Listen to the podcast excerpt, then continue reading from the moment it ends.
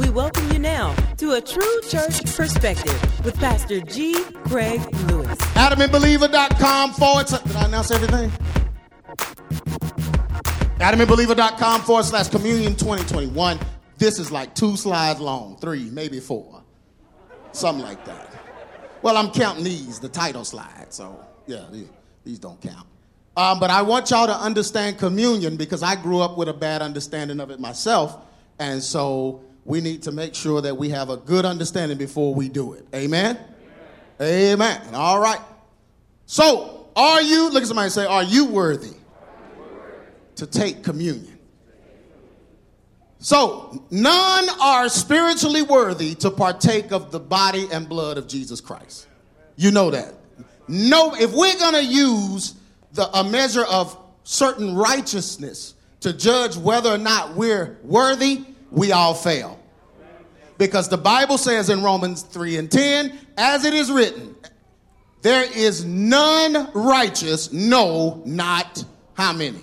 One. So you aren't righteous enough. You didn't live good enough to deserve to take communion.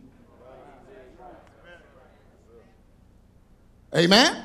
You didn't, there's no way you can impress God with your righteousness to where he says, okay, you qualify.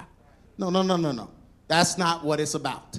But listen to this. It is the actual ceremony itself that is representative of the price paid for us. So the actual ceremony itself is what's important in this aspect, because confessing your sins and applying the blood and body of Jesus makes communion a must for all believers. So you take in the communion believing that what Jesus did was sufficient enough to make you worthy of taking it. Does that make sense? You're not good enough. So we can't measure people's righteousness. They used to slap it out of folks' hands. Don't you drink that. You're going to die. Well, if we're going to die because we have sin, then all of us have sin. But because Jesus forgives our sins and cleanses us from all unrighteousness, we celebrate that fact in this memorial by showing that it was sufficient. It's sufficient, so I'm going to take it. Amen? And that's why you take communion. That's why it's a must for all believers. Ephesians 2:8. For by grace ye are saved through faith, and not that of yourselves. It is a what? It's a what? If it's a gift of God, none of us deserve it. Because of the sacrifice of laying down his life for us, we must be in good standing with our brothers and sisters. Uh-oh. The Lord's Supper was brought up in this passage in 1 Corinthians because of the division of the believers in Corinth. So Paul was actually talking about their divisions among themselves when he even brought up communion. 1 Corinthians 11:18. For first of all, when ye come together in church, I hear that there be divisions among you. There's no divisions among us, is it? This side don't like this side. This group don't like this group. Hey? Well, get it right before you drink the juice. Amen. We're just not having divisions in the church. The teen group and the children. Children got little groups and cliques. We're not that kind of church. Amen. So Paul was talking to them about divisions when he brought this whole subject up. Self-indulgence is also mentioned because people were using this moment only for food or reveling, drinking, and partying, and not for the memorial that was taking place. So you had people there that was getting drunk and just eating, and they weren't recognizing the memorial that was taking place. It was a regular feast. It was the feast of the Passover, if I'm not mistaken, but it was a regular feast, and they would eat, and then they would just commemorate what Jesus did symbolically while they were eating. But people weren't recognizing it, or people weren't participating in it the right way. 1 Corinthians 11:21, for in eating everyone taketh before other in his supper, and one is hungry and another is drunken. So basically, y'all are out of control, and y'all are missing the whole point of this memorial. Because we're in here, we're not eating, so we are a little more focused on what we're getting ready to do. But if you hungry, don't come up here and get some juice and a cracker and not understand that it is the memorial of Jesus that we are celebrating. Does that make sense?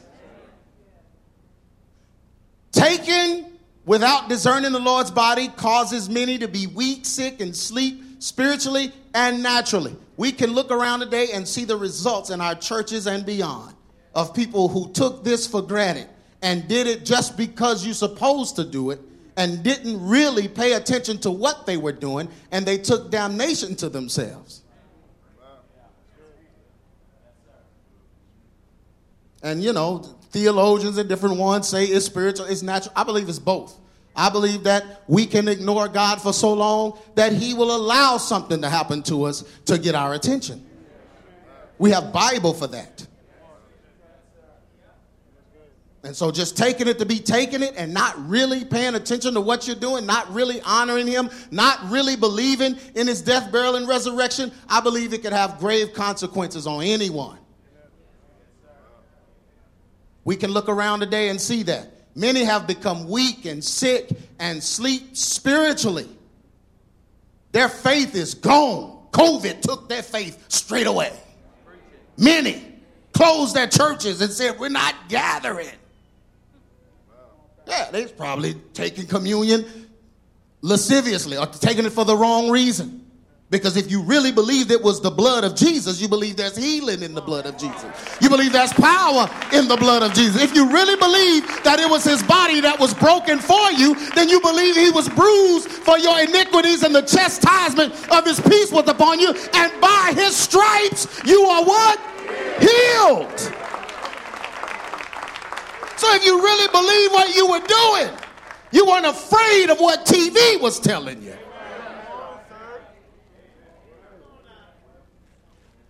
But many have become weak, sick, and sleep spiritually and naturally because they took Christ's memorial for granted. 1 Corinthians 11:30, for this cause many are weak and sickly among you, and many sleep. Oh, we know they weak. Oh, the body of Christ has gotten weakened because many took this for granted. Remember these points. Communion can be done at home. You can do this with your family. While you're eating, it doesn't require an elder. It doesn't require a, you could do it at home. You could just commemorate the death, burial, and resurrection of Jesus by breaking bread and drinking the cup, because that's what they did as Jewish custom. They would just do it. During that period, they would just have a supper and then decide to do it. They didn't necessarily gather for that reason, but just like you say grace, whatever you call it, before you eat, say, you say a little prayer. A lot of times they would just take that moment to commemorate Christ. So it can be done at home. It can be done as often as you desire to do it. He never gave us how many times or when to do it. I know most of y'all grew up fifth Sundays. Everybody got to wear a certain thing, all of that. Yeah. Well, no, first Sunday. It was first Sunday. Okay, yeah. Well, it don't matter when you do it. And it's not mandated in the word, but it's suggested. Amen. And it must be done with what? The right motive. So if you just like the taste of wine, don't use real wine. Use some grape juice, please. Amen. That's enough communion. That's enough. You've had enough. Some of y'all, that's enough bread. You got the whole loaf from Papa Do's. And butter is not a part of the communion. Why you got butter? That's not in the Bible. That's unbiblical. Butter is unbiblical.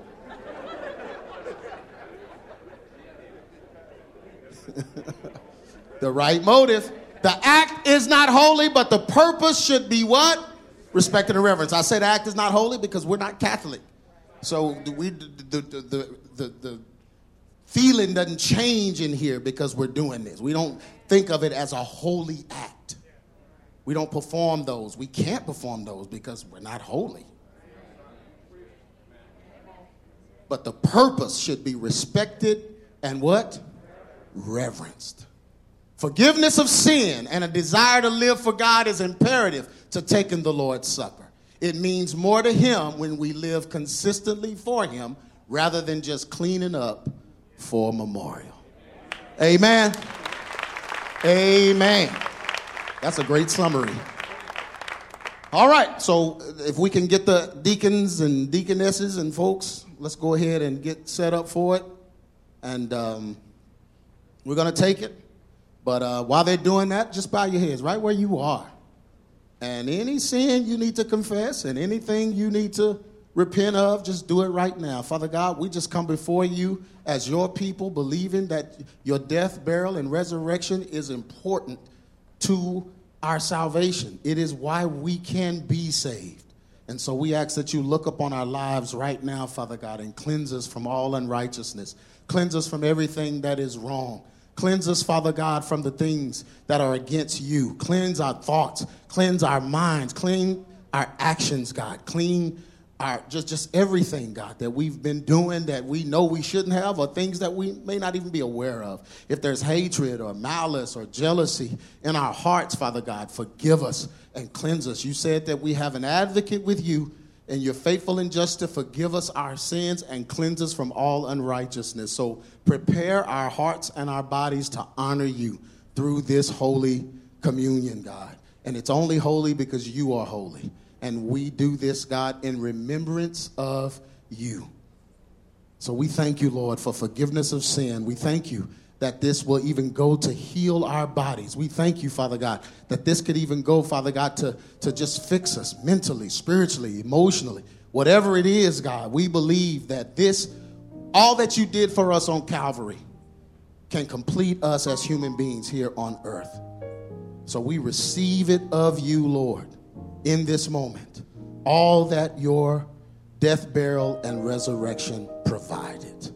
We receive it. In the name that is above every name, we pray. And thank you, Lord. Amen. Amen. Elders, if y'all could come. You've been listening to A True Church Perspective with Pastor G. Craig Lewis, founder of EX Ministries and pastor of the Adamant Believers Council in North Richland Hills, Texas. If this message has been a blessing to you and you would like to be a financial blessing to us, please send your donation to EX Ministries, P.O. Box 24870, Fort Worth, Texas 76124, or donate online at exministries.com.